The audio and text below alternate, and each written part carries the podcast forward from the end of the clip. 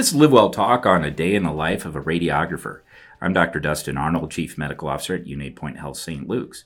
Today's episode is another entry into our podcast where we sit down with team members in various roles at UnityPoint Health and illustrate how the hospital is just not a building where doctors and nurses work, that medicine is a team sport, and there is a large team that care for each patient. Joining me today on this episode is Janelle Burr, a radiographer with St. Luke's Imaging Services, to discuss the role of radiographer and what to do, what she does on a daily basis. Janelle, welcome to the podcast. Good morning. Thanks for having me. Where are you from? I'm originally from Guttenberg, Iowa. Guttenberg, okay. And how long have you been here? I've been paid here for about three years, but I also went to X-ray school here. X-ray school here, so I've been here about five. Okay, well, we'll get into the training for that. But first, to become a radiographer, uh, and then uh, to start with, give, give me an overview of what a radiographer is and just a normal day for you. So radiographer is like a blanket term, like the imaging services is a blanket term. Um, within that term, you have, you know, x-ray techs like me, the general radiographers, and then there's CT, MRI, ultrasound, nuclear medicine. We kind of all fall under that branch. Um, me being just a general radiographer, x-ray tech, I, you know, clock into work and sit down and wait for the patients to come in and do my x-rays and get them treated. So you help the patient get the pictures that for the uh, for the radiologist. Correct. So we're part of the diagnostic process. Okay, and that like how many studies do you guys do a day? A lot. You know, we see not only the outpatients that come in, Right, but we yeah. we also take care of the inpatients. We also cover the ER. Um, we have fluoroscopy, which also sees outpatients, and then I also go to the OR, so I help in the surgery part of things, the intra-ops. So you do the like for an orthopedic surgery, you do the intraop X-ray, so the surgeon knows that Correct. the alignment's what they need, etc. Correct. Um, what well, what kind of education does it take to become a radiographer? You said you went to school here. Tell us about that. So yeah, I, I actually originally went to school for biomedical engineering at the university. Didn't like it, dropped out. While I was there, I started volunteering at the University of Iowa hospitals in radiography just because I thought it looked cool. And I kind of fell in love with it. Didn't want to do the university's program because it was a little bit longer, more expensive. Um, found this program through both Mercy and St. Luke's here in Cedar Rapids. So I finished up my associates at Kirkwood and moved up here and started the program. It's about a two year program. Yeah, I was going to ask. It's, Yeah, it's it's, like a two-year right? program once you're into it, and it's it's basically a full-time job. It's pretty awesome. We have the program here has one of the most the most clinic times. Yeah, it was a lot of hands-on. A 'cause I see the students and know that they're over there. And, Yeah, you kind of hit the ground running. I think I was doing my first chest X-ray like week two. It's Hmm. fantastic. Are you scared of the X-rays? I mean, the radiation. No, it's it's a healthy fear. I mean, the equipment is so much better now than it was, you know, when it was created. Obviously, for myself, you know, I want to have kids. I want to do this for a long time, so I'm very conscious of my occupational dose. But you know, patients coming in for a chest X-ray or a CT or any of those studies, I mean, I know you guys take precautions. right?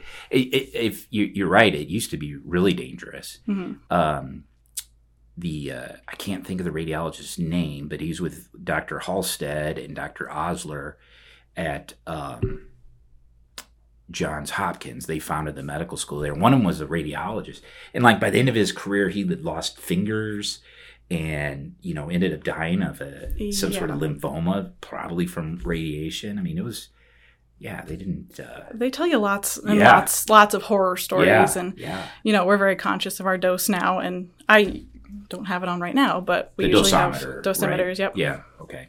So you you mentioned ultrasound, MRI. Those does that require extra schooling then? Yes. So from my associates and certification degrees, I could do CT, I could do MRI. I would have to do the on-the-job training plus more classwork to get typically like a bachelor's. Um, ultrasound and nuclear medicine, they are completely different demons, and you have to do typically a bachelor's degree in that field. Okay. Um, radiation therapy, I didn't mention that, but I could go do that. I would have to again go do more schooling and the training. so for to treat like cancers, et cetera, over Mhm. at the Helen G. Yep. Right. Oh, okay.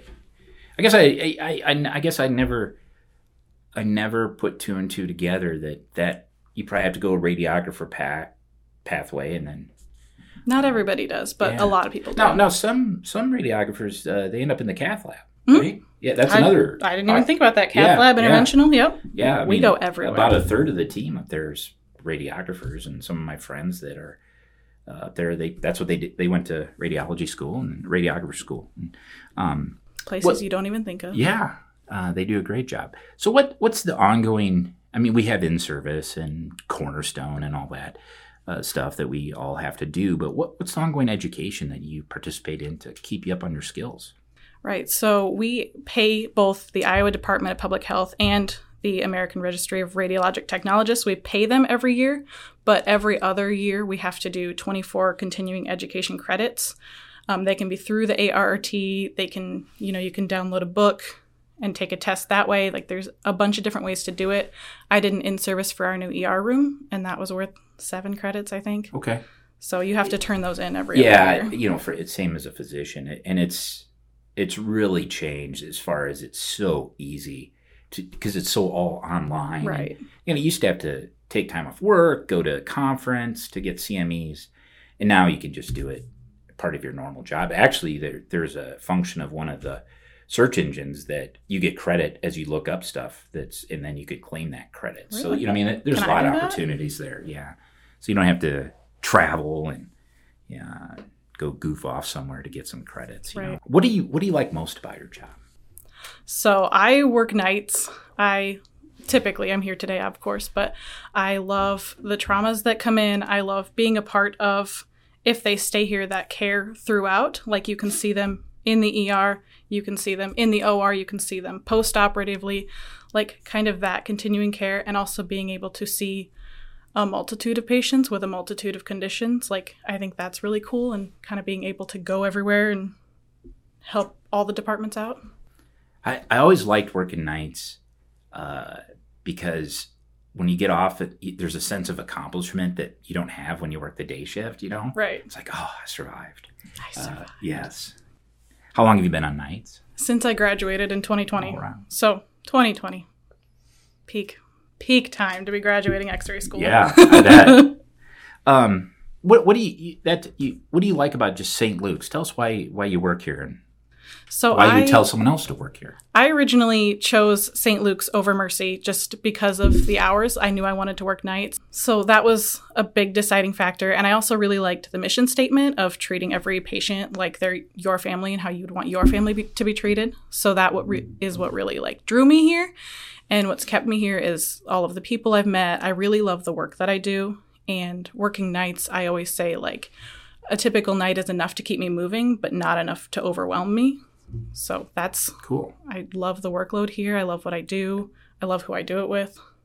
Yeah, I, I genuinely like the people I work with. I just you know I'm, when I'm yeah I just enjoy being around them. Even the radiologists, they're not even that scary. Yeah. They're super nice and Um, well, other than Dr. Seitz, and that we could do a whole podcast on Dr. Seitz. That's very true. yes, he's a good friend of mine, so I feel comfortable picking on him. Well, Janelle, thank you again for joining me um, and sharing about your day in the life of a radiographer. Once again, this is Janelle Burr, radiographer with St. Luke's Imaging Services. If you're interested in career in radiology at St. Luke's, visit unitypoint.org backslash careers. Thank you for listening to Live Well Talk On. If you enjoyed this episode, don't forget to subscribe. And if you want to spread the word, please give us a five star review and tell your family, friends, neighbors, strangers about our podcast. We're available on Apple Podcasts, Spotify, Pandora, or wherever you get your podcast. Until next time, be well.